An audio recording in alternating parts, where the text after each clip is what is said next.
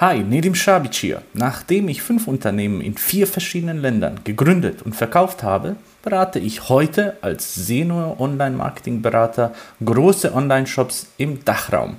Wenn du erfahren möchtest, welche umsatzsteigenden Potenziale umsatzstarke Online-Shops meistens nicht nutzen, dann bleib dran. OMT.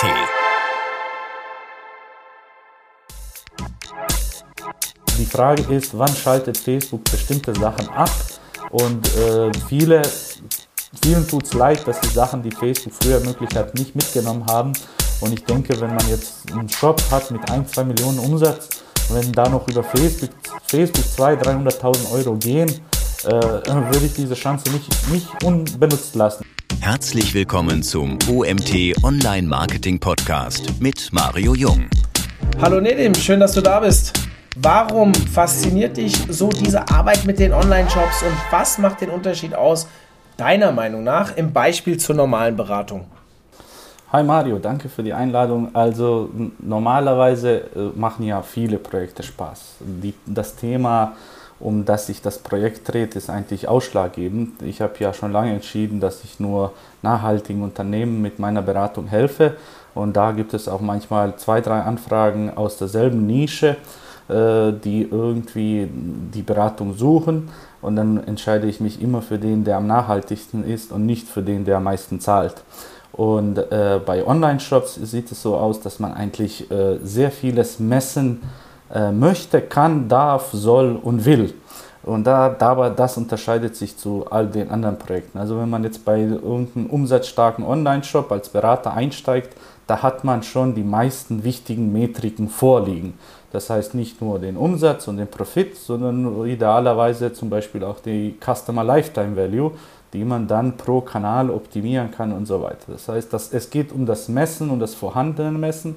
Bei anderen Projekten, die kein Online-Shops sind, kommt man meistens rein als Berater und muss sich erstmal um die ganzen Analytics-Sachen kümmern, damit man was Messbares hat. Dann muss man ein paar Tage oder sogar Monate abwarten, bis man Daten hat, die man auch statistisch relevant nennen darf, um auf, basierend auf denen dann Entscheidungen zu treffen, was man dabei machen soll. Deshalb äh, sind Online-Shops so mein Lieblingsthema und man, es lässt sich sehr gut messen. Es gibt auch Kollegen, die nennen gerne SEO nicht Performance Marketing. Ich bin, gehe stark davon aus, dass es Performance Marketing ist, weil ich lasse mich nur an Performance-Metriken messen. Äh, man muss dazu sagen, das kann man bei Online-Shops natürlich prima machen. Bei anderen SEO-Projekten ist das dann auch fraglich, wenn man zum Beispiel für eine Hilfsorganisation oder whatever dann tätig ist oder einfach eine politische Meinung vertreten will und die muss man in die Welt führen oder man hat die Hauptaufgabe, Branding über SEO zu machen, dann ist es natürlich anders. Aber ich präferiere es einfach, dass alles, was ich mache, messbar ist. Dann kann man ganz gut argumentieren, was man gemacht hat. Und keiner äh, wehrt sich eigentlich dagegen, wenn er am Ende sagt, ey, wir haben mehr Umsatz gemacht, wir haben mehr Profit gemacht oder sogar wir haben die Customer Lifetime Value vergrößert, verdoppelt, verdreifacht oder whatever dabei rauskommen kann. Deshalb sind Online-Shops so mein Lieblingsthema und wenn man dann einiges hinter sich hat, ich habe ja einen Kunden gehabt, der hatte 17 Millionen Produkte im Online-Shop und wenn man so sowas bewältigt, so ein äh, Riesenteil äh, und sieht, was damit äh, zu machen ist, dann ist es viel einfacher in die einzelnen Nischen einzusteigen und das Richtige zu machen, weil man die Vogelperspektive hat aus weit durchaus breiteren äh, Feldern, die man eigentlich davor gewohnt ist. Was heißt denn für dich ein nachhaltiger Online-Shop? Also, dass du dich dann auch für den entscheiden würdest? Wie, wie definierst du Nachhaltigkeit? Ja, also nehmen wir mal an, äh, äh, es rufen drei, vier Supermärkte an, davon sind zwei Angebote richtig gut. Und einer ist ein Discounter, der Billigfleisch verkauft, der Niedriglöhne zahlt, der bla bla bla macht. Und der andere ist halt, der legt viel mehr Wert auf Bio, der unterstützt äh, das, äh, die deutsche Landwirtschaft und so weiter und kümmert sich um ihre Mitarbeiter. Viel besser, haben bessere Gehälter, zahlen mehr für die weiteren Ausgaben, die ein Mitarbeiter haben kann, wie zum Beispiel Schulungen und so weiter. Und dann entscheide ich mich immer für den zweiten, für den nachhaltigeren, weil der schon mitdenkt und ich somit in der Gesellschaft was Positives, Positives bewirken kann. Also ich wollte ja vor einigen Jahren selber ein riesiges Unternehmen äh, in die Welt bringen. Da habe ich gesehen, das ist gar nicht so einfach. Also auch in zehn Jahren bekommt man nicht so einfach an die 100 Mitarbeiter. Es dauert schon ewig. Und dann habe ich gesagt, okay, dann verkaufe ich lieber das und kümmere mich dann um Unternehmen, die schon Tausende oder Hunderttausende von Menschen beschäftigen, um dadurch dann auf die Gesellschaft zu wirken und was Positives zu beeinflussen. Da, somit sichere ich ab, mhm. dass die positiven Angebote, sage ich mal, für die deutsche Wirtschaft äh, nach vorne kommen, anstatt diejenigen, die zum Beispiel die Gehälter oder den Profit aus dem Land tragen und so weiter. Du, wir haben uns ja jetzt vor kurzem auf der Campix getroffen und äh, auf der SEO Campix hatten wir ein paar ähm, äh, Podcasts hier auch schon im Programm. Und da hast du sieben große Potenziale vorgestellt, die umsatzstarke, Betonung auf umsatzstarke Online-Shops selten nutzen. Finde ich total spannendes Thema. Dementsprechend habe ich mich auch, äh, oder freue ich mich, dich überzeugt zu haben, auch hier im Podcast dir, dich mal meinen Fragen zu stellen. Und jetzt trotzdem die Frage, das heißt, jeder, der jetzt einen Online-Shop hat, der keinen großen Umsatz hat, sondern durchschnittlichen Umsatz hat, soll der jetzt abschalten oder kann der auch weiter zuhören? Na, weiß ich nicht, wo, wo, wo wir am Ende landen mit, mit dem Podcast, aber ich nehme mal an, auch, dass die nicht so umsatzstarken gerne umsatzstark werden würden und die können ja rechtzeitig mit ein paar Sachen damit anfangen. Leider sind die Sachen, die, sage ich mal, unter Anführungszeichen freigeschaltet sind äh, für die umsatzstarken Online-Shops, halt nicht für die anderen Online-Shops möglich sind. Ja? Zum Beispiel bekommt man äh, bei Google Shopping halt Angebote, wenn man eine bestimmte Grenze überschritten hat, sollte man ein paar Sachen auf jeden Fall machen, beziehungsweise darf man machen. Und dann gibt es Kanäle wie Idealo, mhm. wo, es, wo man dann halt verschiedene Features, die sehr viel bringen, wie zum Beispiel der Direktverkauf, äh, bei denen, äh, die machen halt nur Sinn, wenn man umsatzstark ist, beziehungsweise dann schaltet es auch Idealo frei. Es gibt Ausnahmen für auch kleinere Shops, dass die das wahrscheinlich machen, äh, habe ich persönlich noch selber nicht betreut, weil ich immer mit diesen Risiken zu tun habe. Aber für diese Risiken bringt es auch was. Also manchmal muss man auch draufzahlen, um sich auf einer bestimmten Plattform am Anfang äh, zu etablieren. Und dann äh, geht es nach hinten hinaus, wo man dann den Profit sieht. Und das können halt kleinere Shops nicht einkalkulieren. Die gucken halt natürlich auf die ROI, auf die Kosten-Umsatz-Relation und äh, wollen von Anfang an sehr profitabel sein in den meisten Fällen.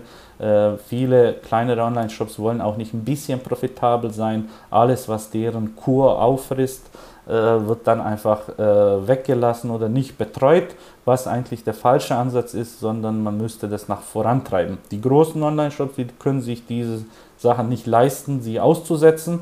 Sie sind sowieso dabei und dann muss man dann halt es richtig machen, wenn man schon dabei ist. Dann kommen wir aber zum anderen Problem. Sogar zum Beispiel betreue ich ein Unternehmen, das 12 Millionen Euro per AdWords ausgibt. Das betreuen acht Mitarbeiter in-house und äh, noch nie ist es passiert in den letzten zweieinhalb Jahren, dass diese acht Mitarbeiter Zeit hätten, überhaupt diese AdWords-Kampagnen zu optimieren.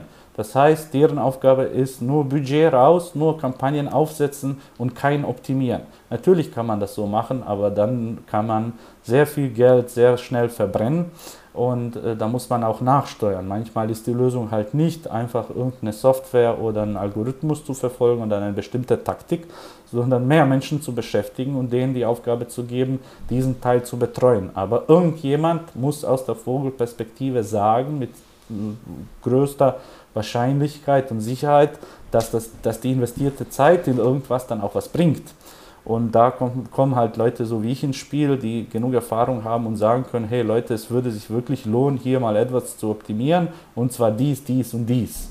Und dann kann man sehr schnell beweisen, ob das was gebracht hat oder nicht. Wie Anfang, anfänglich gesagt, wenn alles denn getrackt wird, ist so ein Nachweis halt äh, Pillepalle für große Unternehmen. Jetzt bist du schon durch viele Punkte so ein bisschen angerissen durchgegangen.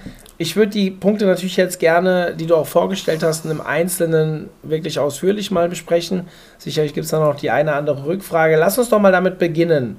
Ähm, Potenzial 1 bis 7. Was, was steht bei dir auf Platz 1?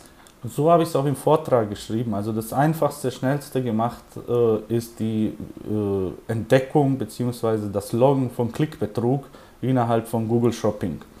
Äh, Google sagt ja, äh, dass offiziell 0,02% der Klicks in Google äh, ein Klickbetrug sind. Die Statistik sagt was anderes von unabhängigen Unternehmen, ist das schon weit über 20%. Also man, kann davon ausgehen, wenn man 5 Euro für 5 Klicks in Google Ads ausgibt, dass mindestens zwei Klicks von der Konkurrenz auf irgendeine nicht zu, zulässige Art geklickt worden sind, es sei denn, man wirkt dagegen. Das heißt, große Einsparungen sind da möglich in der Hinsicht, dass man sagt, okay, ich will dieses Geld zurück. Das geht bei Google. Man muss nur wissen, wie man das einreicht, wie man das aufbereitet, was die eigentlich an Kritik annehmen. Ein normales Beispiel ist zum Beispiel mehrere Klicks innerhalb von einer Sekunde von der gleichen IP. Das lockt man natürlich und äh, meldet es dann Google. Und Google beanstandet da, beanstandet da nicht viel, sondern überweist diesen Betrag zurück für diese Klicks. Jedoch, wenn man das so weiter selber verfolgt, ist man dann halt jeden Monat dran, diese Klicks zu analysieren. Dann macht man eine eigene Software und holt sich immer wieder das Geld zurück. Was natürlich nachhaltiger ist, ist äh, eine externe Software zu nutzen, die nicht nur deine äh, äh, Fehlklicks loggt, sondern auch von vielen anderen Unternehmen weltweit. Und da kann man ganz schnell sehen, von welchen IPs, von welchen Netzwerken diese Sachen eingekauft werden und man kann diese IPs dann gemeinschaftlich blocken. Das heißt, wir nehmen mal an, drei deutsche Unternehmen sind irgendwie aus der gleichen Nische unterwegs in dieser Software und wenn beim Konkurrenten es einen Fehlklick gibt, dann wird diese IP gelockt und diese IP sieht dann auch unsere Werbung nicht mehr. Das heißt, es ist ein gemeinschaftliches Gegenwirken mhm. gegen Klickbetrug, was ja, wie gesagt, äh, ein sehr oft auffallender äh, äh, äh, Fall ist und gegen den man was machen sollte. Und äh, dagegen gibt es halt genug Software, die hilft und kostet eigentlich so um die 1000 Euro im Monat wenn man auf die paar Millionen, also 10, 20 Millionen Klicks geht. Äh, und das lohnt sich vorne und hinten, weil ähm, am Anfang spart man ja sehr viel, weil man das ganze Geld zurückbekommt und nach, später werden dann halt diese Klicks verhindert. Das heißt, auch unsere Metriken werden dann auch immer besser.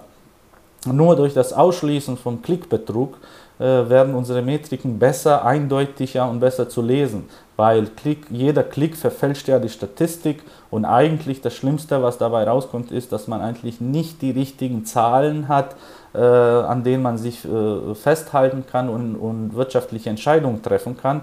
Und deshalb sollte man auf das auf jeden Fall nutzen, das aufzusetzen.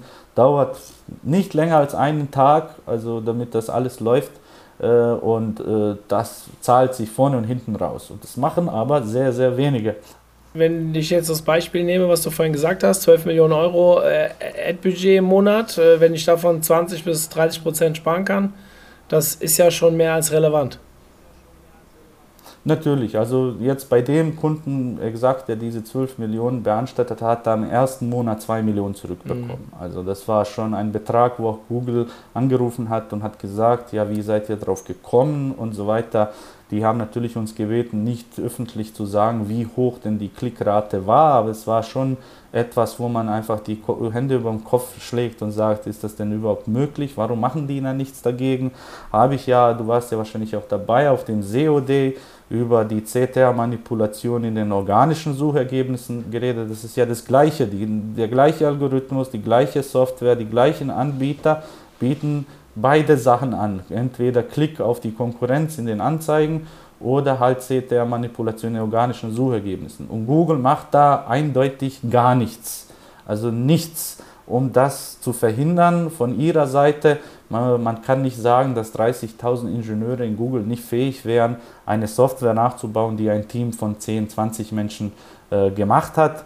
Äh, klar ist ja, warum sie das nicht machen, weil jeder dieser Klicks geht ja in deren Kasse. Und wenn die jetzt das äh, selber filtern würden, würden sie einen Umsatzeinbruch haben, der sich in sich hatte. Und deswegen äh, ist die Frage, wie lange lassen sie das zu? Weil wenn, wenn, was bleibt denn übrig, wenn die Konkurrenz das macht? Man muss dann selber mit denselben Mitteln nachsteuern. Das heißt, jemand macht sich straffällig, ja, wenn man es beweisen könnte. Und es gibt keine legale Methode dagegen zu wirken, außer selber das zu machen. Und das kann natürlich ein Unternehmen mit einer großen Brand gar nicht machen. Das heißt, man nimmt es einfach hin, dass die anderen einen äh, so attackieren, reingrätschen und einen wirtschaftlichen Schaden äh, verursachen.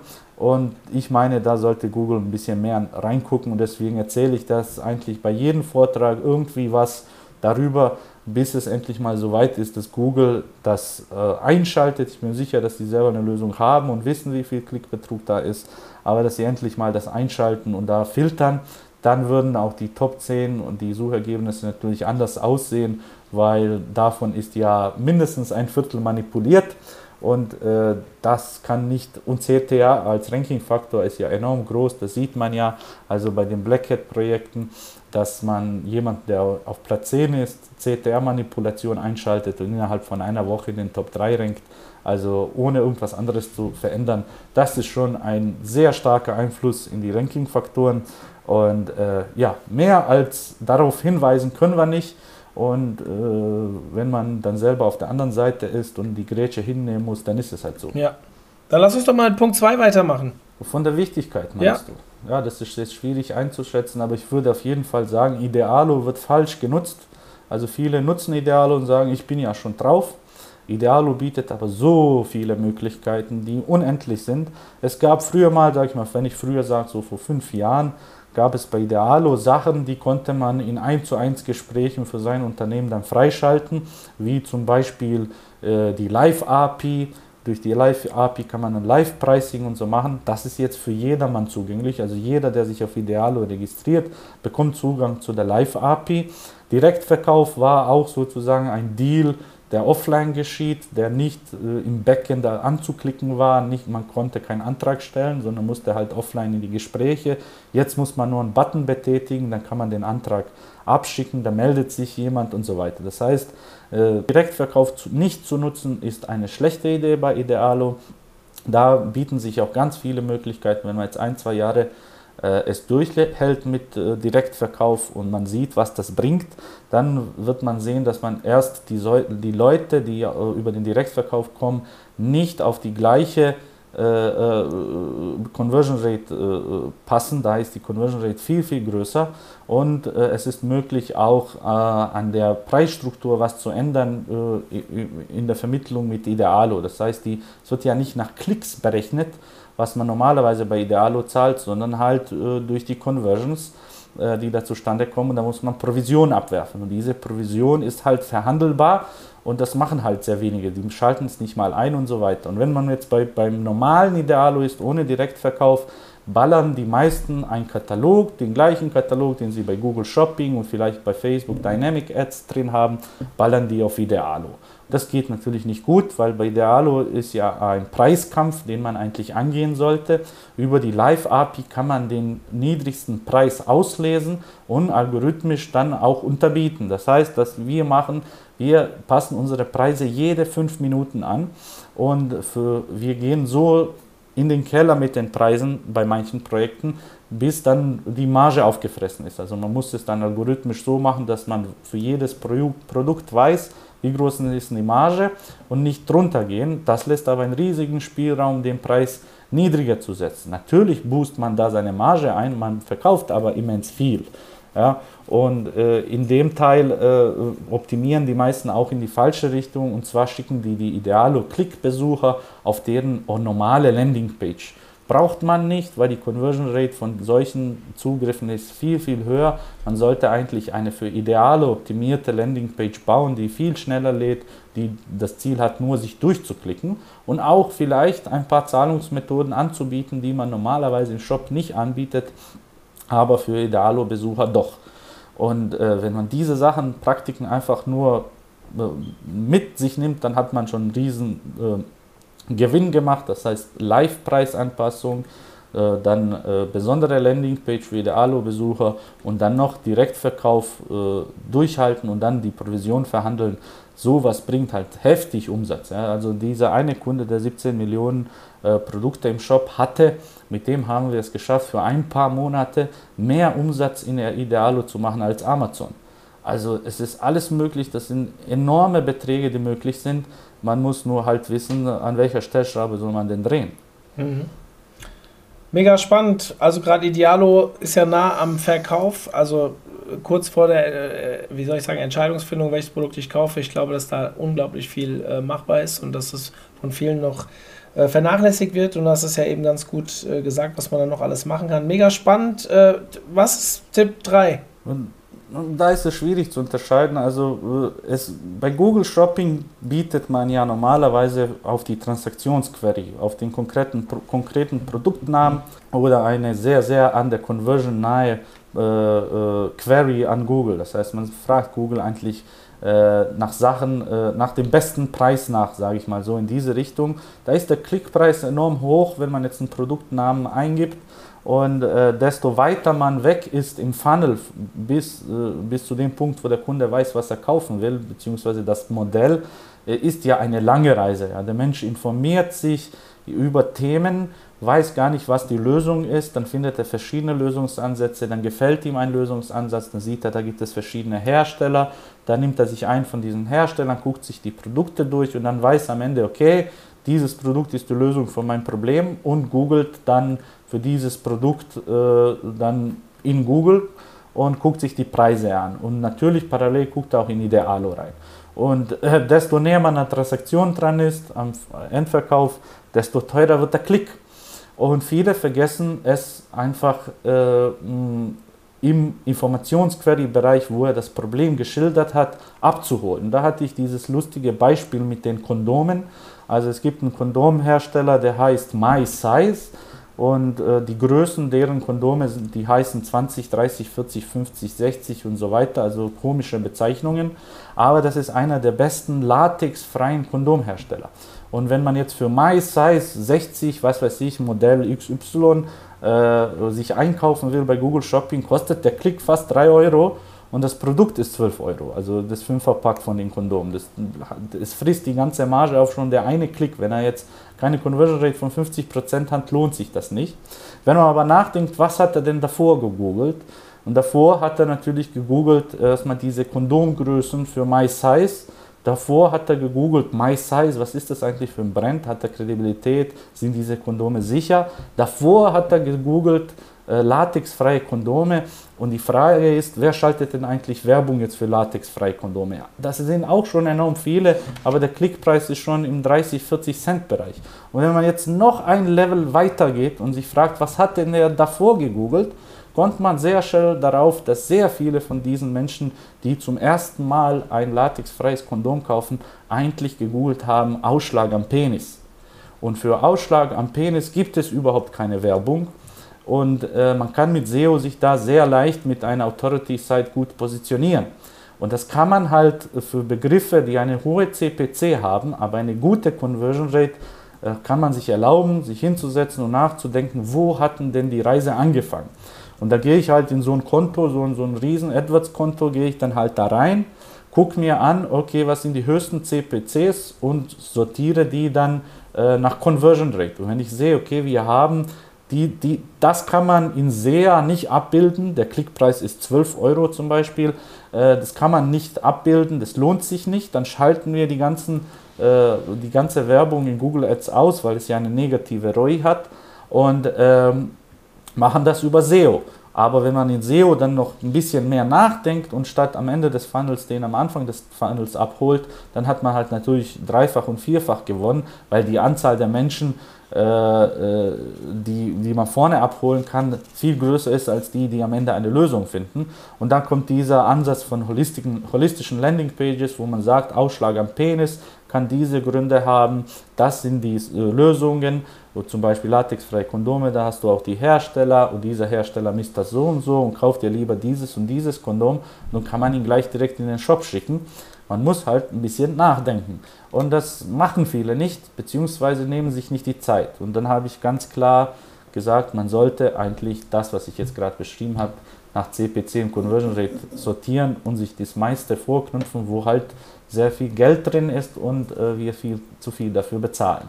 Das wäre sozusagen Tipp 3 und Tipp 4 ist schon wieder mit Google Shopping. Äh, äh, man kann, es gibt eine äh, Möglichkeit in Google Ads in Google AdWords, wie es früher hieß, eine Custom Audience zu bilden. Und da gibt es jetzt eine Möglichkeit, einen Custom, Custom Intent auszuwählen. Das heißt, man kann sagen, was war die Absicht desjenigen. Diese Absicht wurde verfeinert durch URLs. Das heißt, man kann sagen, im Konkurrenzshop gibt es eine Kategorie Waschmaschinen.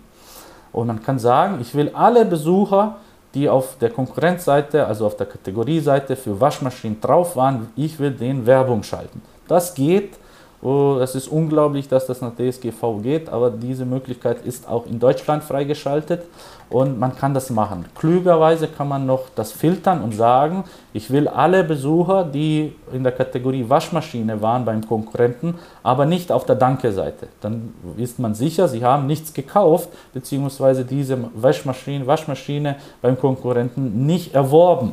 Und man kann dann sagen, ey, unglücklich mit X ob Y, kauft die gleiche Waschmaschine bei uns für 10% billiger oder so. Äh, und das funktioniert ja natürlich prima. Was die meisten falsch machen, sie setzen das auf, gucken zwei, drei Wochen später rein und sehen, da hat sich nichts getan und schalten das aus. Äh, es dauert halt ewig, bis sich diese Custom Audience gebildet hat, denn wieder nach DSGVO dürfen die nichts anzeigen, bis sich 1000 da nicht eingefangen haben. Und wenn ich jetzt sage, ich will 1000 Menschen, die die Kategorie Waschmaschine beim Konkurrenten besucht haben und nicht gekauft haben, das dauert halt ein bisschen, bis sie sich angesammelt haben. Man sollte diesem äh, einfach Zeit geben und wenn man dann 1000 hat, dann wird in dieser Custom Audience auch erst 1000 angezeigt. Das heißt, zwischen 0 und 1000 zeigt Google nichts an, weil das irgendwie, ich bin kein Rechtsanwalt, aber nach DSGVO einfach nicht erlaubt ist. Ja? Und deswegen gibt das Google, Google ab 1000 frei. Und äh, wir wissen viele, die sich jetzt mit, mit, mit Multichannel, sage ich mal, äh, beschäftigen, dass Retargeting, das Remarketing-Anzeigen eine viel größere Conversion Rate haben als alle anderen äh, Marketingmethoden. Und wenn man jetzt noch Remarketing beim Konkurrenten macht und ganz genau weiß, welcher Produkt er, Produktgruppe er unterwegs war, dann kannst du dir mal denken, wie hoch die Conversion Rate für sowas ist. Also das zahlt sich vorne und hinten aus, das für jede Kategorie, für jeden Konkurrenten einzeln aufzusetzen und dann abzuwarten und wenn die, wenn die Custom Audiences voll sind, dann richtig Werbung zu schalten. Das natürlich kann man dann nur Google Display Werbung in Remarketing äh, äh, Art schalten, aber das ist eine Conversion Rate, die, die muss man erstmal glauben, wenn man die sieht. Also das ist ein riesig, riesiges Teil, riesige Möglichkeit für Online-Shops. Mega spannend, mega spannend. Du, lass direkt weitermachen. Komm, ich heb mir die Fragen fürs Ende auf. Du hebst dir die Fragen fürs Ende auf. Also, wir haben jetzt fast alles durch. Wir haben noch ähm, Facebook Dynamic Ads, E-Mail Marketing und Affiliate Marketing. Ja, dann fange ich mal mit Facebook Dynamic Ads. Also, viele vermischen Facebook Dynamic Ads mit dem Begriff Facebook Ads. Das sind zwei komplett unterschiedliche Bereiche. Facebook Dynamic Ads kann man auch mit dem Katalog hochladen und dann in Facebook reinsetzen, ausprobieren. Man muss dabei beschreiben, welcher Kategorie sich das Produkt befindet und dann guckt sich Facebook alles an, was möglich ist, um zu gucken, ob das Produkt auf denjenigen zutrifft. Und sobald jetzt jemand über Rasenmähen äh, seinen Freund im Chat berichtet, da werden halt die Rasenmäher von, aus deinem Shop angezeigt.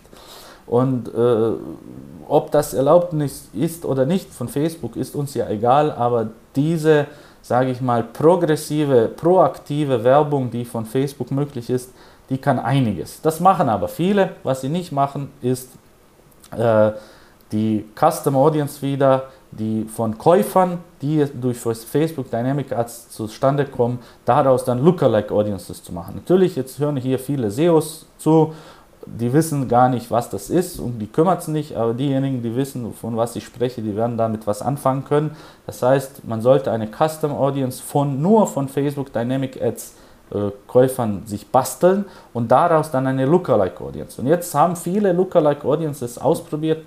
Facebook gibt ja die Möglichkeit, äh, von einer 1% bis 10% Unterschied zwischen den Nutzern in einer Lookalike Audience zu erstellen und ganz viele trauen sich in diese höheren Bereiche nicht.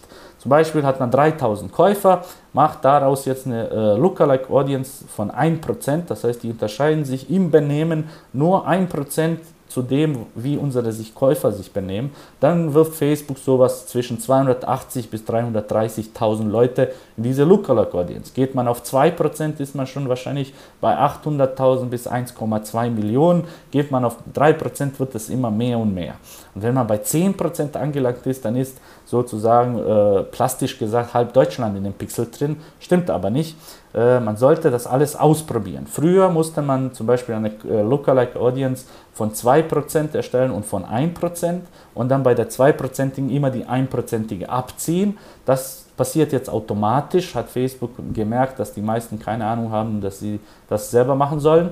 Und jetzt heißt es eigentlich, die 10%ige ist eigentlich nur der Unterschied zwischen der 10%igen und der 9%igen, was wieder erneut nur ein paar Millionen sind oder zwei, drei Millionen sind. Und äh, man sollte alles ausprobieren. Äh, meistens, also in 90% der Fälle, funktionieren die 1%igen und 2%igen Lookalikes am besten. Es gibt aber Ausnahmen, wo auch eine 6%ige oder eine 9%ige Lookalike Audience wirklich tolle Resultate bringt.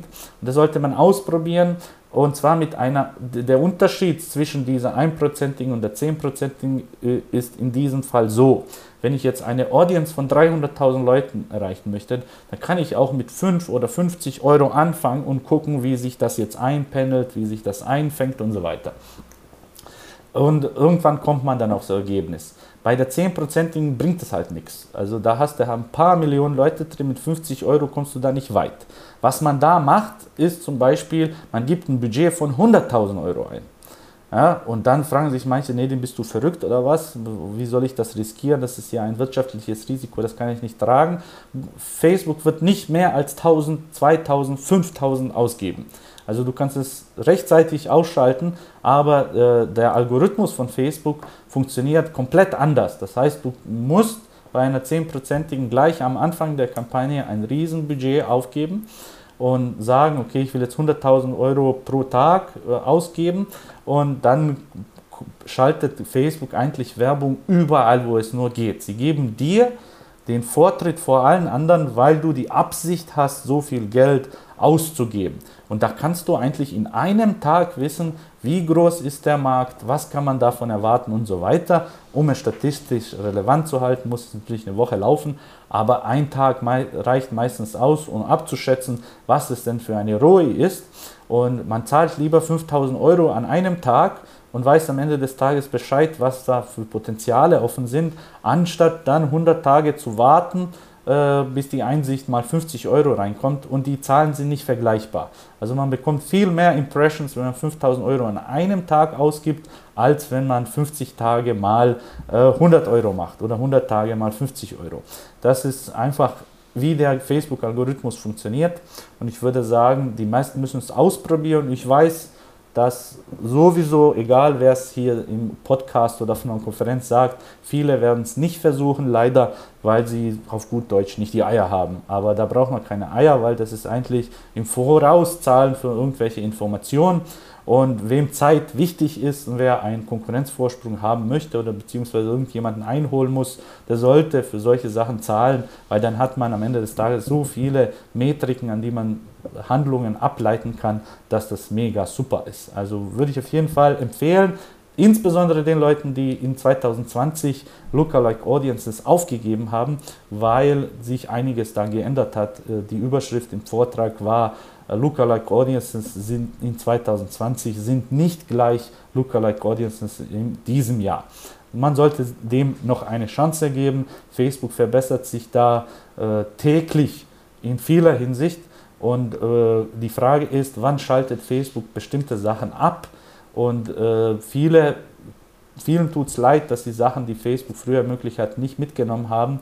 Und ich denke, wenn man jetzt einen Shop hat mit 1, 2 Millionen Umsatz, wenn da noch über Facebook, Facebook 200.000, 300.000 Euro gehen, äh, würde ich diese Chance nicht, nicht unbenutzt lassen. Das, also das ist auch eine Sache, die mh, hm, kleineren Online-Shops weiterhilft aber die größeren haben halt mehr Vorteil dadurch, weil sie mehr Produkte haben. Also äh, desto mehr Produkte man in Facebook bewirbt, desto äh, effektiver ist dieses Marketing. Oder im Gegensatz, wenn man ganz klein ist, wenn man ein Produkt hat, ist auch Facebook mega gut. Aber irgendwo dazwischen ist halt nicht, hat man keine tollen Aussichten. Ja? Mhm. Entweder geht man auf klein-klein oder auf richtig groß. Ist leider der Facebook-Algorithmus ist leider so abgestimmt derzeit. Ob sich das ändert, keine Ahnung. Mhm. So, und dann hatten wir E-Mail-Marketing. Also beim E-Mail-Marketing, das kann man kurz fassen, äh, viele Wir sind jetzt bei Tipp 6. raus. Ich sag's nochmal dazu für genau. die anderen, die jetzt äh, vielleicht äh, Facebook-Ads, keine Ahnung, äh, ich will nicht sagen uninteressanter fanden. Du hast ja selbst gesagt, es hören viele SEOs zu, die da vielleicht abgeschaltet haben. Jetzt kommen wir zu Tipp 6 und jetzt haben wir das Thema E-Mail-Marketing. Ich kann dir sagen, wir haben zwar schon eine gute Community im SEO-Bereich, aber wir bedienen auch alle anderen Kanäle. Deswegen werden, wird auch der Tipp 5 sehr interessant gewesen sein für einige, die zuhören. Und Tipp 6, E-Mail-Marketing. E-Mail-Marketing, also ganz viel E-Mail-Marketing wird gemacht, wenigsten davon ist effektiv, obwohl E-Mail-Marketing eigentlich die besten Conversion Rates hat. Und da geht es um Rabatte. Äh, oft wird einfach nur ein Rabatt hinterhergeschmissen, der wertlos ist, weil man jetzt eigentlich für jeden Scheiß kaufen Rabatt bekommt. Und äh, das heißt, äh, wenn man ein paar Parameter ändert, dann könnte dieses E-Mail-Marketing bzw. hat in der Praxis durch meine Erfahrung viel mehr gebracht. Und ich nenne es immer den Geburtstagsrabatt, dass man denjenigen einen Rabatt gibt in der Höhe des Alters, das er erreicht hat äh, und dass der Rabattcode auch so heißt. Ich habe dann ein Beispiel ge gemacht, Nedim 18, ich bin ja 18 Jahre alt und Nedim 18 äh, wäre dann der Rabatt, den ich bekommen würde und der dann nur an dem Tag gilt. Also dass man auch ganz klar in der Betreffzeile sagt, hey Nedim, zum Beispiel jetzt bist du 40 geworden, 40% Rabatt für deinen Geburtstag auf das komplette Assortiment, dann wird das auch äh, sehr gut genutzt und äh, man traut gar nicht seinen Augen, wenn man größeren, wieder umsatzstarke Online-Shops, wenn man viele Käufer hat in seiner Datenbank, wie viele täglich den Geburtstag haben. Es sind, wenn man jetzt 2 Millionen Kunden hat und rechnet dann durch 360, das sind schon ein paar tausend am Tag. Und das schmeißt natürlich ganz viel äh, Umsatz mit sich, beziehungsweise da geht es eher um Kundenbindung, um Brandbindung und so weiter. Dass man es einfach anders macht wie die anderen und dafür reicht einfach ein Rabatt in Höhe vom, äh, vom Alter mit dem personalisierten Rabattcode und limitiert auf den Tag. Und das wird dann genutzt. Wenn man die Freiheit lässt, dass der Rabatt irgendwann mal in der Zukunft einzulösen ist, dann machen die das nicht. Wenn man einen kleinen Rabatt macht, geben sie es trotzdem nicht. Und wenn man einen größeren, der nicht persönlich ausgestaltet ist, der hat kleinere Chancen als der mit dem Vornamen oder Nachnamen targetierten Rabattcode. Und äh, es klingt wie eine Kleinigkeit, wenn man es ausprobiert, sieht man einschlägige Unterschiede in der Conversion Rate. Also un immens Riesenunterschied zwischen so einem Rabatt und einem herkömmlichen Rabatt, der den Kunden zurückziehen kann. So, das wäre Punkt 6. Äh, da gab es vieles noch anderes zu sagen. Also ich habe jetzt hier überall die Brandbindung nicht beschrieben. Die ist immens wichtig, dass für unser starkes Schöpf, dass man immer den Brand mitnimmt. Aber all diese Methoden, wenn man überall auftaucht, auftaucht für die relevanten Begriffe, ist schon mal ein Branding, ohne jetzt in die Tiefe zu gehen, was denn ein Remarketing von Konkurrenzbesuchern bringen würde. Also das ist wie Zauberei für diese Kunden. Die denken, wie kann der meine Gedanken lesen und so weiter. Menschen verstehen noch mittlerweile noch immer nicht, wie Remarketing funktioniert und warum sie diese Anzeigen sehen. Und die denken, das wäre dann ein Hinweis von, von, von höheren Mächten. Ja, also das ist oft das Gefühl, dass sie beschreiben, dass sie durch Zufall irgendwie gesehen haben, dass auch die Konkurrenz genau für das Produkt, was sie suchen, gerade Werbung macht, fanden sie toll und dass sie noch 10% Rabatt geben, das war einfach äh, ein Traum, der sich erfüllt hat, zum Beispiel wenn man Waschmaschinen kauft. Und äh, es ist halt so und das sollte man nutzen. Wir wissen zwar, was da passiert, aber wir sollten nie von uns selber ausgehen, dass auch die Menschen, die da draußen, der Autonormalverbraucher, äh, denn überhaupt versteht, wie diese Marketingmechanismen funktionieren. Und man sollte den äh, Zauberstab dann auch nutzen, wenn er schon da ist. Ja. Und dann wäre Punkt 7, bei umsatzstarken Shops äh, wundert mich immer wieder, dass sie überhaupt kein Affiliate-Programm haben. Beziehungsweise in der Praxis, wenn man nachfragt, heißt es, wir hatten das schon, hat nicht funktioniert, war nur Aufwand, haben wir zugemacht. So, aber wie haben sie das denn gemacht? Ganz genau. Und wenn man dann nachfragt, wie die es gemacht haben, ist ja kein Wunder, dass da keiner mitmachen will. Zum Beispiel, dass man sagt, okay, du kriegst 5 Euro für jeden neuen Kunden oder du kriegst 2% Provision beim Erstkauf und so weiter. Also das sind nicht Affiliate-Programme, bei denen ein Top-Affiliate mitmachen möchte. Ich habe dann auf der Campix sicherlich fünf oder zehn Minuten erklärt, was denn ein Top-Affiliate ist, wie diese Menschen denken und was für die spannend ist. Das würde jetzt den Rahmen hier komplett sprengen, wenn ich da reingehe, aber ich verkürze es mal. Also Top-Affiliates sind Menschen, die Millionen im Monat durch Affiliate-Marketing machen. Und davon gibt es auch unetliche in Deutschland. Und äh, wenn man sie fragt, warum sie bei dem oder dem Programm nicht mitmachen, ist die Antwort immer die gleiche. Das erste ist, äh, sie bieten keine Lifetime-Provision an. Das heißt, man wird, man ähm, gibt den Affiliates nur einen Prozentsatz vom Erstkauf oder eine, äh, ein CPA, Cost, äh, CPL, ein Cost per Lead, dass man sagt, okay, du kriegst für jeden neuen Kunden 50 Euro und dann ist gut. Wenn der Kunde dann beim nächsten Mal kauft, hat der Affiliate davon nichts. Das wollen die Affiliates nicht machen. Die machen das auch nicht auf zwei Jahre, drei Jahre, fünf Jahre, sondern lebenslänglich. Deswegen gehen die meisten Top-Affiliates in äh, äh, in, in Wettbüros, in Casino, in Porno und so weiter, weil dort die, dort die Affiliate-Programme einfach eine Lifetime-Provision anbieten. Es geht gar nicht darum, dass die Affiliate-Marketer äh, für diese Themen brennen oder dass sie so, sage ich mal, in dieser Grauzone leben, wie man sie auch betrachten möchte, ist ja egal, sondern da sind halt die Provisionen am besten. Deswegen gehen sie dahin. Nicht, weil äh, dort äh, irgendwie ein Schund verkauft wird, sondern weil man da sehr viel mehr holen kann. Das heißt, überhaupt, wenn man ein Affiliate-Programm aufsetzt, wäre das erste, dass man sagt, okay, du kriegst eine Lifetime-Provision oder zumindest mal fünf oder zehn Jahre begrenzt für den Neukunden, dass du dann von jedem seiner Einkäufe profitierst. Und das ist schon mal, wenn Sie das lesen, dann lesen Sie auch weiter.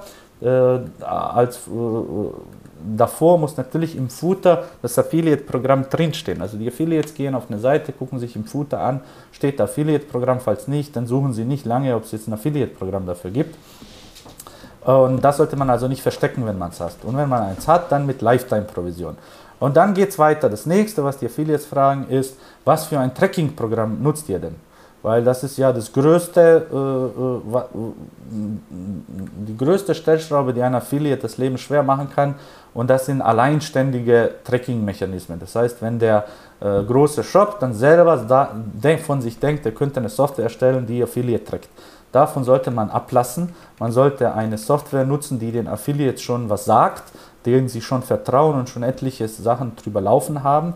Dabei meine ich nicht jetzt Partnerprogramme von irgendwelchen Zwischenhändlern, sondern wirklich Tracking-Software, die keine Provision nimmt, sondern einfach man zahlt für die Tracking-Software. Und natürlich sollte man auch bei diesen äh, Zwischenhändlern, sage ich mal, äh, als, äh, als Online-Shop mitmachen, aber dort tummeln sich meistens nur die kleinen Affiliates, muss man auch sagen. Denn die großen Affiliates, wenn die jetzt sagen, okay, super, habe im Futter gefunden, ihr gibt Lifetime-Provision, die gefällt mir, die, wie die Höhe der Provision, die Tracking-Software benutzt ihr, die kenne ich, die ist super.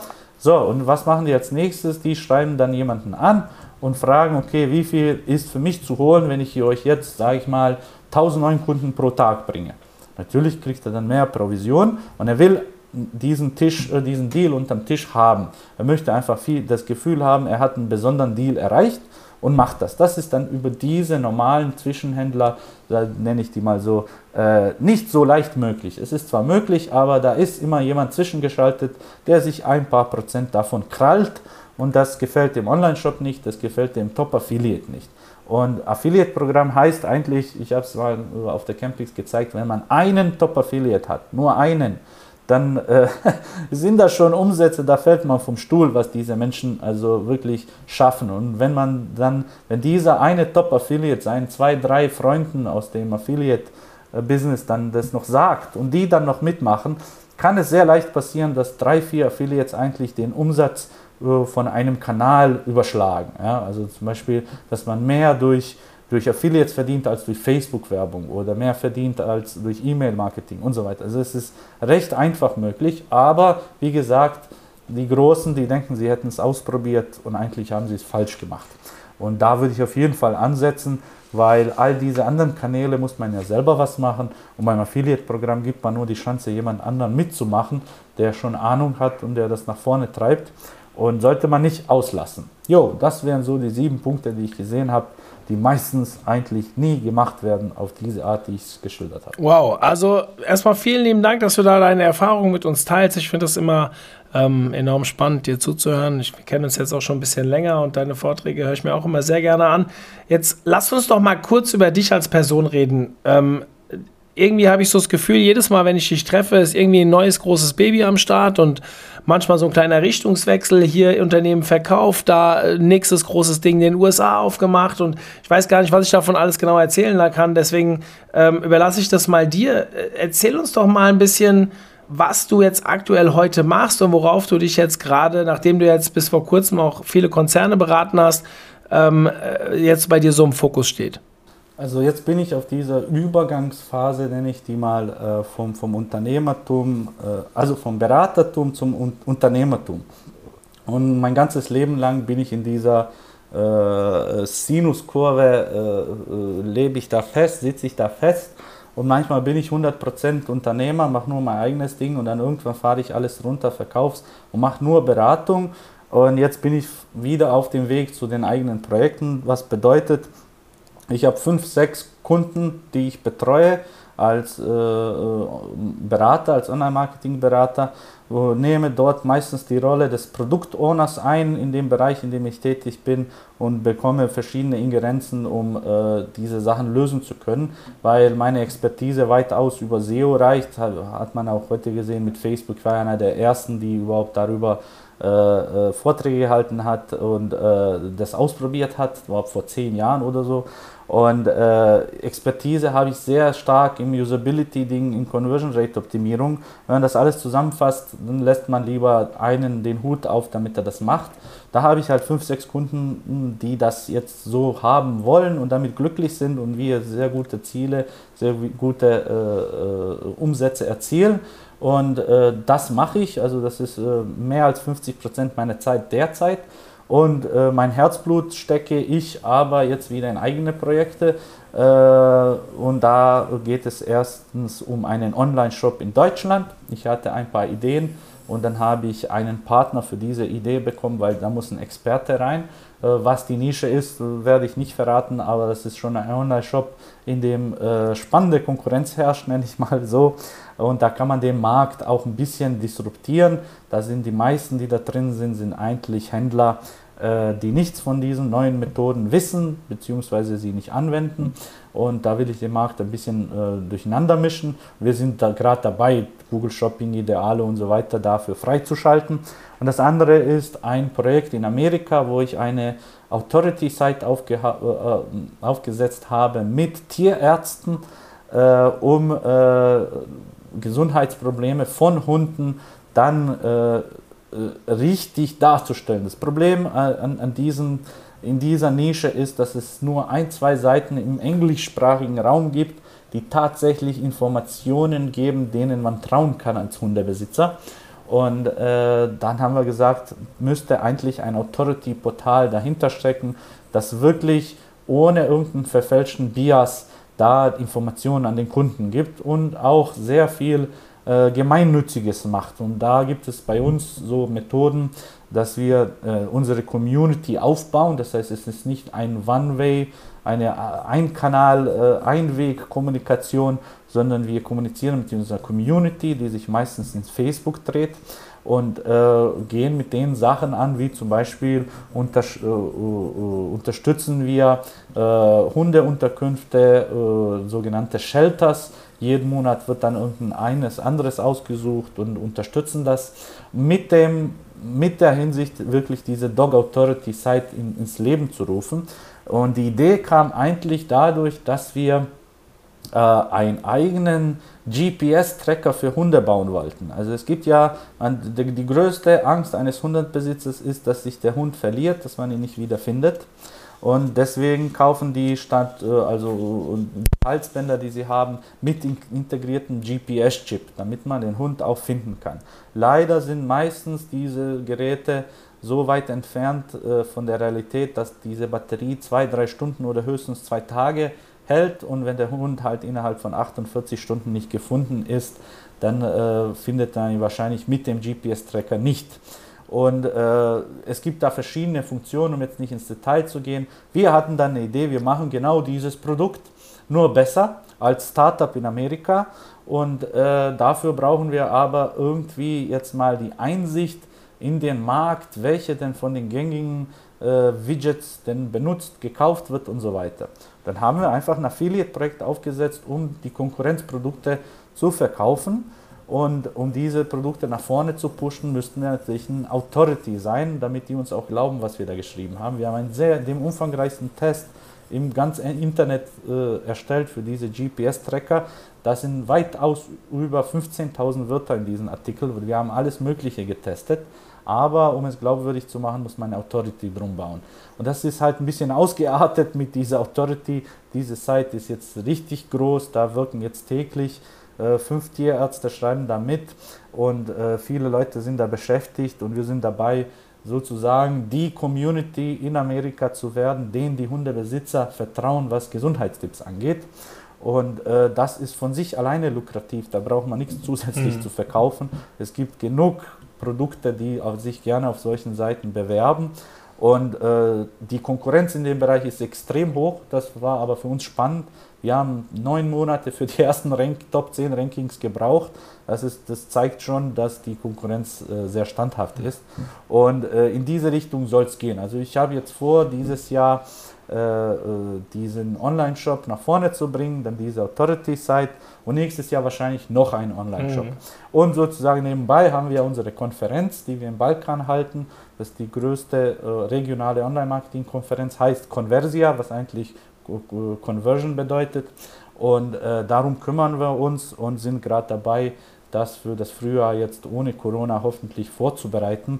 Und das macht auch mega viel Spaß. Aber wie gesagt, also bin gerade auf dem Weg, die eigenen Pro äh, ja. Shops nach vorne zu bringen.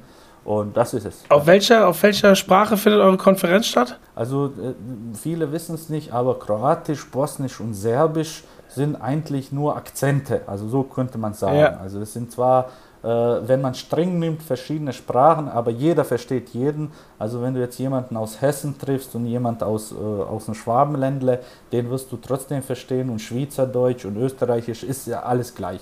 Und so ist es mit den, äh, mit den Ländern dort. Jeder redet auf seiner Sprache bzw. auf seinen Akzent, aber alle anderen verstehen 100% was du Okay, ich wollte nur wissen, und, ob ich äh, eure Konferenz jetzt auch äh, empfehlen kann hier im deutschsprachigen Raum oder zumindest für die, die Englisch können, aber das geht dann halt nicht. Ja, es gibt manchmal Vortragende, die machen das tatsächlich auf Englisch. Wir laden auch manchmal International Speaker ein, die dann vielleicht die Keynote halten oder anderes. Und äh, die machen es dann auf Englisch. Das Publikum versteht 90, 92 Prozent war, glaube ich, die Umfrage Englisch. Sie meinen, man muss immer sagen, sie meinen, sie verstehen Englisch. Und äh, ja, die Vorträge auf Englisch sind auch kein Problem. Das heißt, wenn jemand von den deutschen Speakern Lust hat, auf Englisch was in Bosnien vorzutragen, kann er das gerne machen. Oh, äh, ein paar Kollegen waren ja schon da. Der Fabian Rosbacher hat schon zwei Jahre einen Vortrag gehalten. Die Leute fanden es spannend und er fand es lustig. Und äh, diese Länder zu sehen, zu bereisen, ist ja auch was äh, komplett anderes. Der Fabian meinte, also was ich mir vorgestellt habe und was ich hier erlebt habe, dass diese ja komplett das Gegenteil. Und äh, er hatte richtig Spaß in Bosnien und fand das wundervoll und ist dann nächstes Jahr unbedingt wollte er kommen. Deswegen haben wir ihn nochmal eingeladen. Mhm. Und äh, wenn jemand Spaß dran hat und gerne dort reden möchte, kann er sich gerne bei mir melden. Und wir tragen natürlich die Reisekosten und die Verpflegungskosten für alle unsere Speaker. So ist unsere Politik. Und man kann auch einen äh, noch zusätzlich jemand mitnehmen, ob das der Partner ist oder irgendjemand aus der Firma, ist egal. Wir zahlen das dann für beide. Und äh, das lohnt sich für alle Beteiligten und die Atmosphäre dort, dort ist halt mega, mega gut. Was ihr natürlich euch vorstellen kann, könnt, die Party ist eigentlich das Wichtigste an der ganzen Konferenz. Und äh, die muss halt sitzen und die sitzt dann auch wirklich. Und man erinnert sich auch tagelang danach das, das, an, an, diese. Das Party. merkt man gar nicht bei dir, wenn du auf Konferenzen bist, dass dir die Party so wichtig ist. Ja. Man hört hoffentlich die Ironie raus, so ein bisschen. Also Nedim und ich haben schon die ein oder andere Party zusammen besucht auf Deutsch und ich wollte gerade einen kleinen Witz machen. Also es war eine ironische Bemerkung von mir, dass man das bei dir nicht merken würde. Also auf Deutsch, man merkt es sehr deutlich und umso schöner, dass du es bei deiner Konferenz auch befolgst. Ich, find, ich persönlich finde ja, dass das äh, soziale, gemeinschaftliche nach einer Konferenz wichtiger ist als die Konferenz selbst bin ich komplett bei dir. Also ich habe das wegen dem Zerhaken nicht gehört. Die Ironie habe ich schon rausgehört. äh, äh, ja, also ich denke, das Zwischenmenschliche, ich habe das auch in meinem Recap geschrieben äh, auf LinkedIn, dass äh, eigentlich eine Offline-Konferenz nie durch eine Online-Konferenz ersetzt werden wird, auch egal welche Technologie kommt. Ihr könnt mir jetzt auch vorstellen, in Virtual Reality eine Konferenz zu besuchen, auch einen Vortrag zu halten, aber das wäre nicht so wie in, äh, im Offline, weil die menschlichen Beziehungen, die kann man nicht wegradieren und insbesondere die Gespräche dann nach drei, vier, fünf äh, Gläsern flüssiges Gold, äh, dann äh, wird, kommt man schon auf äh, eine Ebene, die man eigentlich so autark in, in irgendeiner Online-Umgebung einfach nicht hinbekommt. Und das hat man jetzt auf der Campix auch super gesehen. Auf der Contentix waren ja so ungefähr 150 Menschen. Für manche war das wenig, für mich war es super. Wir saßen am Abend am Lagerfeuer und ich konnte das gar nicht glauben. Also es war eine Familienatmosphäre, als hätte sich die Schulklasse nach 20 Jahren wieder getroffen. Und da waren noch ein paar Leute dabei, die man nicht kannte. Also ich habe an dem Abend, glaube ich, 20 neue Menschen kennengelernt. Davon waren 18, sage ich mal, äh, Menschen, mit denen ich eigentlich das Gefühl hatte, ich könnte jetzt eigentlich einen Urlaub mit denen verbringen. Also so, so gut äh, hat die zwischenmenschliche Beziehung funktioniert. Und äh, ich bin nicht gegen Online-Konferenzen, sondern ich bin, man soll beides machen. Mhm. Ja? Wenn jetzt jemand zufällig verhindert ist, er kann nicht kommen, möchte sich das aber anhören, klar online, aber wenn man kommen kann, besonders die introvertierten Menschen, die ganz, ganz introvertierten, genau diese sollten auf Konferenzen gehen, weil dort, äh, wenn jetzt jemand, sage ich mal, zehn Kontakte in seinem Leben hat und dann durch einen, eine Konferenz dann noch fünf weitere hat, da ändert sich schon viel für diese Menschen. Also Diskussionen hm. und Herantasten und auch Meinungsaustausch. Also wir sind ja uns auf jeder Konferenz nicht äh, immer einig, was das gängige Mittel ist. Wie jetzt zum Beispiel auf der Campix der Vortrag von Jan über uh, Your Money, Your, Your Life aus seiner Perspektive ist da seitens Google alles schief gelaufen. Im Publikum gab es aber Leute, die dachten, nö, also für die war das super prima. Also sich auszutauschen und mal auch herauszufordern, ist doch was Gutes, denke ich. So lerne ich am besten. Ich mag es am meisten, wenn jemand einen Riesenfehler bei mir entdeckt und kommt und sagt, hey Nedim, äh, kann ich hier was sagen, das ist nicht so, meine Erfahrungswerte sind anders. Oder wenn er auch sagt, äh, Nedim hat keine Ahnung, der, hat, der redet nur einen Scheiß, höre ich auch gerne, dann hinterfrage ich, ob ich da wirklich Scheiß geredet mhm. habe. Und äh, das ist ein sehr, sehr, sehr, sehr guter Filter für diese Herangehensweise. Man muss ja nicht auf die Bühne, aber äh, man sollte auf solchen Konferenzen wirklich sich austauschen. Und es gibt wenige Konferenzen, wo man halt ohne Krawatte und ohne Anzug rumläuft, sondern wirklich so eine familiäre Atmosphäre hat, sollte man ausnutzen. Ja, da ist der OMT ja auch äh, dabei und ich denke, äh, sowas lohnt sich auf jeden Fall. Auf jeden Fall. Hoffen wir, dass es in naher Zukunft wieder vermehrt Konferenzen gibt. Ähm, ich bin jetzt zum Zeitpunkt der Aufnahme morgen gleich wieder auf einer. Ähm, ich nutze das natürlich jetzt, jetzt gehen die Zahlen wieder hoch. Starkes Plädoyer für Konferenzbesuche. Nedim, vielen lieben Dank für deine Expertise, dass du die hier mit uns geteilt hast. Und dir natürlich viel Erfolg mit allem, was du da gerade vorhast. Und ja, wir sehen uns hoffentlich schon äh, in naher Zukunft wieder, um uns wieder äh, persönlich auszutauschen. Ich würde mich auf jeden Fall sehr darüber freuen. Bis dahin, vielen Dank. Danke dir, Margo. Bis zum, Mario, bis zum nächsten Mal. Ciao. Zum Abschluss der heutigen Folge mit Nedim möchte ich euch mal auf unsere neue Themenwelt zum Thema E-Commerce hinweisen. Es ging ja eben um Online-Shops. Wir haben eine Themenwelt, die findet ihr bei uns im Footer unter E-Commerce, ganz unten links. Und da haben wir ganz viele Webinare und auch Artikel rund um das Thema E-Commerce für euch vorbereitet. Also schaut mal rein, ihr werdet sicherlich fündig und findet dort ja Anregungen, wenn ihr im Bereich E-Commerce unterwegs seid. Bis dann, euer Mario, ciao.